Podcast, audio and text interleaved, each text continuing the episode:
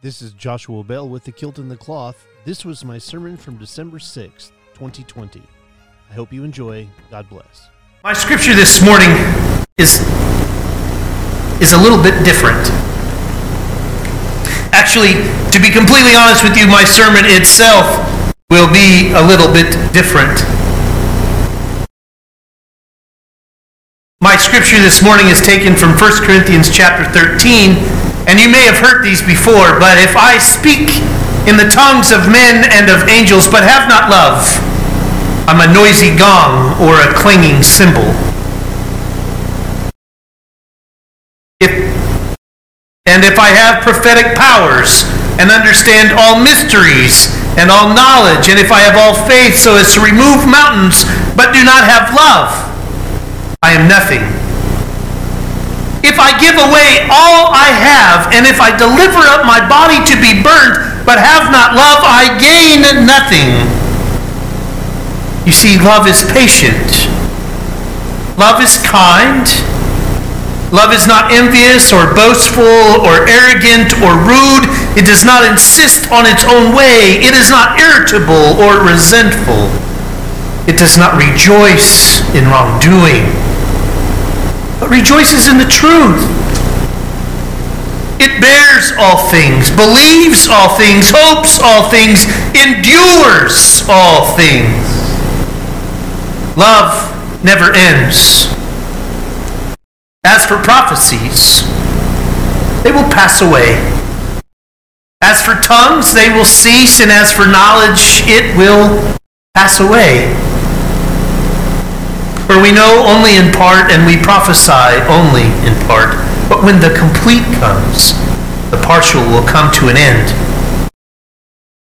When I was a child, I spoke like a child. I thought like a child. I reasoned like a child. But when I became an adult, I put an end to childish ways. For now, we see in a mirror dimly, but then face to face. Now I know only in part, but then I will know fully, even as I have been fully known. And now faith, hope, and love abide. These three. But the greatest of these is love. May God bless the reading of God's Holy Scripture. Amen.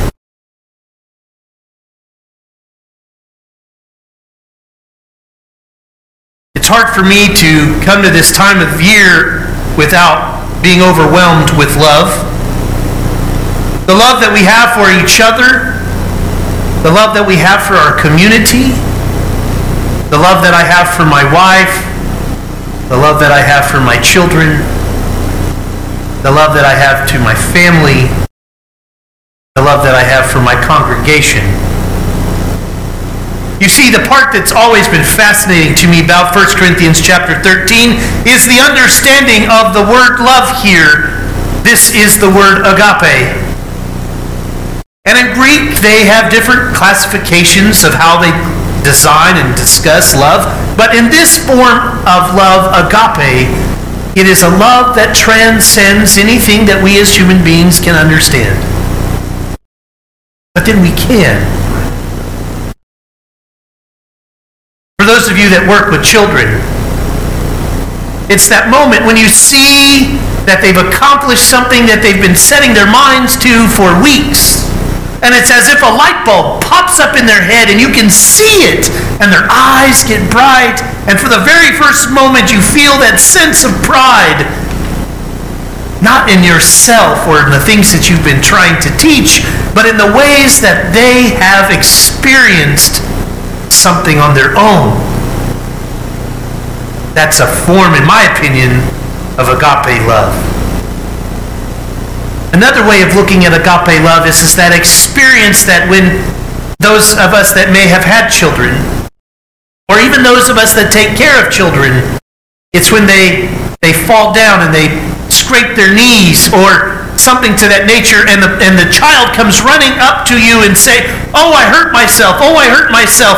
I just need a kiss on my boo-boo. And somehow that loving kiss on that child of that is in pain, heals that child instantaneously.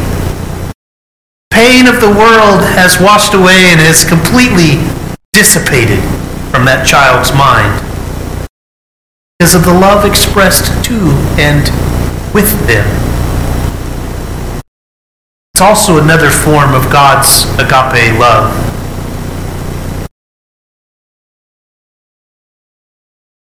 For those of you that know, last year I was preparing myself at this time of the year to be going to Israel and Palestine. I had no idea that when I would arrive there that it was a moment for them that it was still Advent for them. That they celebrated Epiphany and Advent all the way through the month of January. So you can imagine my surprise as I land in the airport in Tel Aviv and I see a Christmas tree and a nativity scene. Throughout the entire experience between this, I spent a good chunk of time in Bethlehem. yes, the Bethlehem.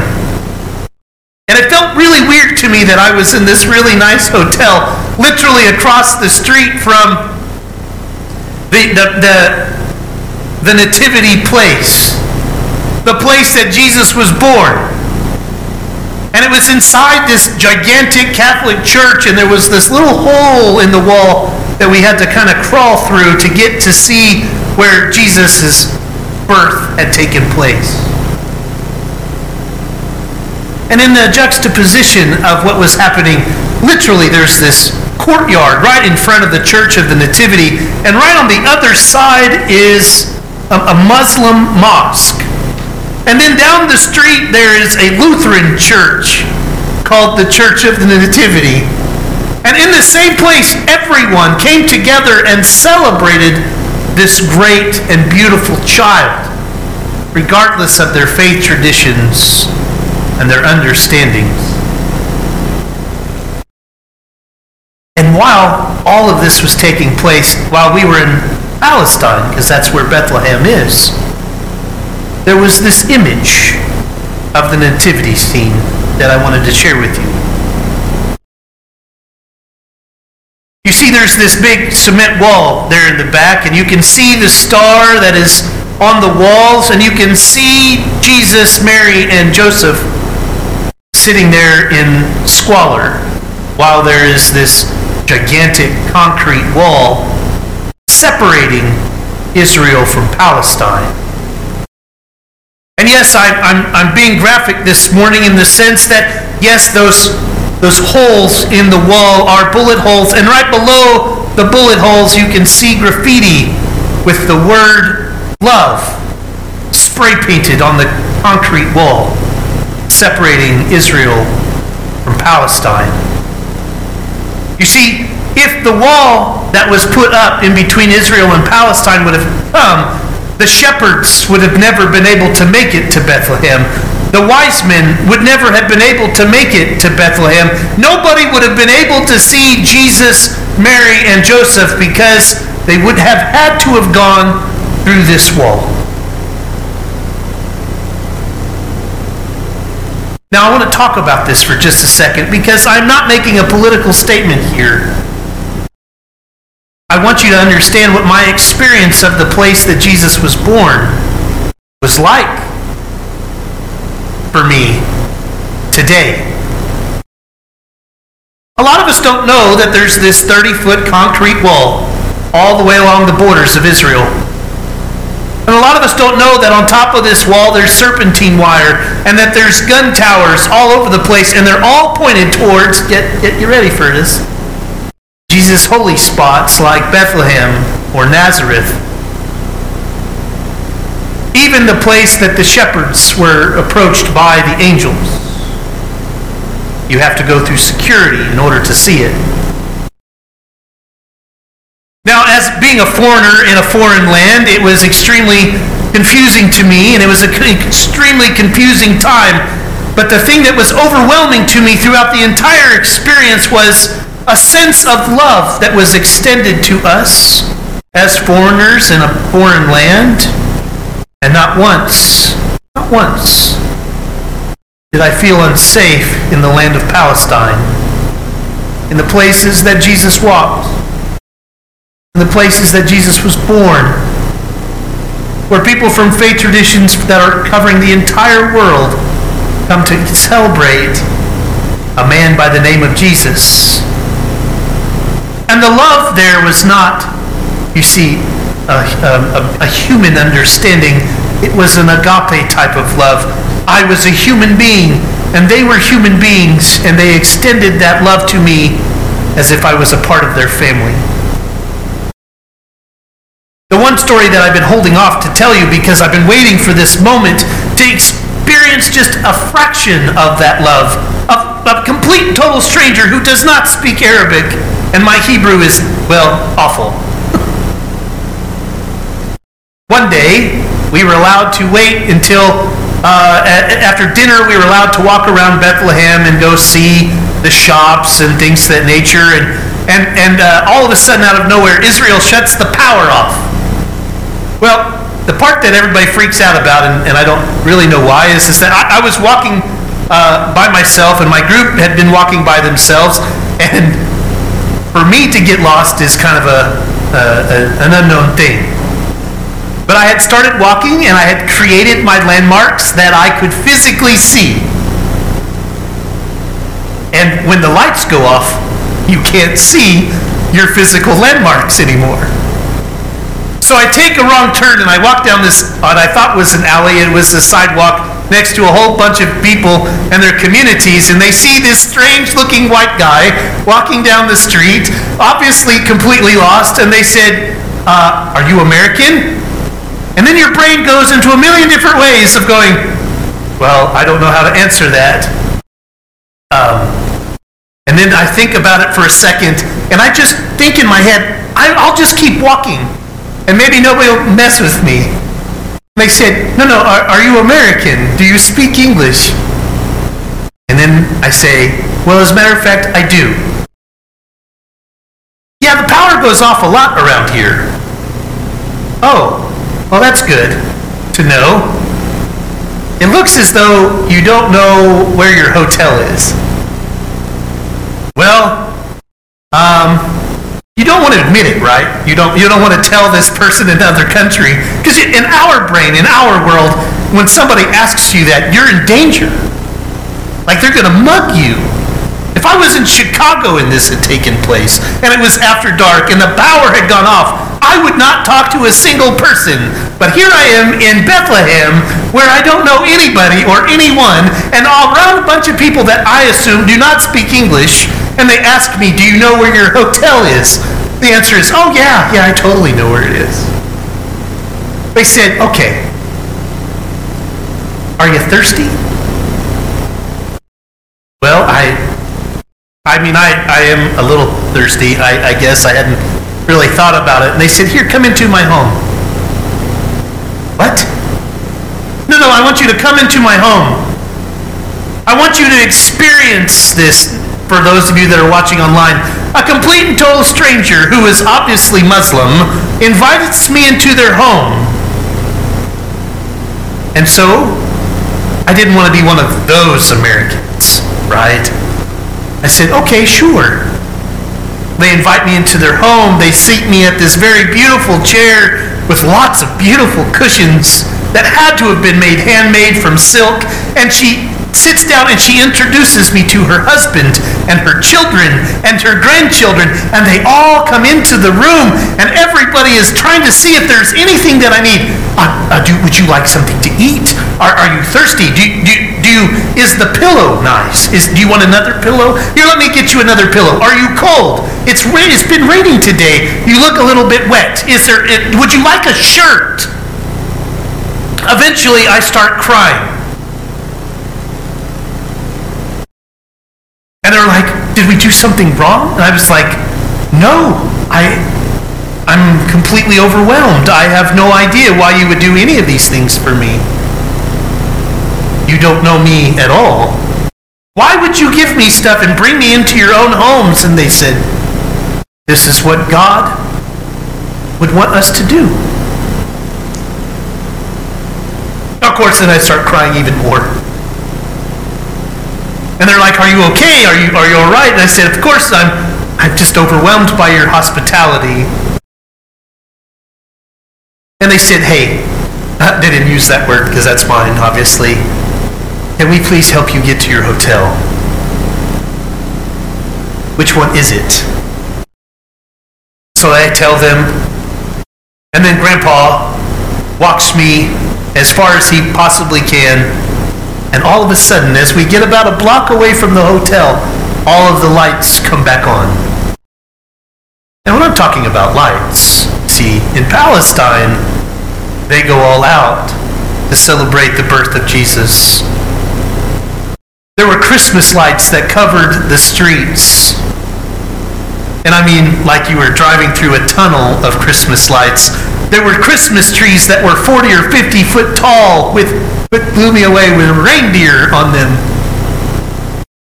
There was this understanding of celebration of the love of God that they wanted every stranger, foreigner, even us Americans to feel the love and presence of God through Jesus Christ. So it's as if I'm walking into this fog of lights. And I see the hotel, and I see my compadres as they are also completely overwhelmed because I think they had similar experiences. And we go to the hotel and we sit in the lobby and we were speechless. You know how hard that is to take a group of ministers that are in the land of the birth of Jesus and to put them inside of a room and see that they are speechless? To be overwhelmed and humbled by the love of God from strangers. It's exactly what we knew we had to create in the United States. I was very much moved by this experience. And in my ex- example, in my life, I find myself being moved in moments and needing a constant reminder, a visual, if you will, of an opportunity to say, This is who and what I am. And in that process, I had already warned our deacons and elders that I was going to go to this place that had been marking Christians for over 600 years after the First Crusade. Second Crusade, sorry, Second Crusade. And this family are Christian. They're what you would call Coptic Christian, a, a, movement that was created in Egypt. And we tend to believe that it was established in 42 uh, CE, which would have been shortly after Jesus' death and resurrection. And created by the Apostle Mark. And for those of you that know that the Gospel of Mark and I are very, very close, the Coptic Christians had a different understanding of life and they were all over Jerusalem.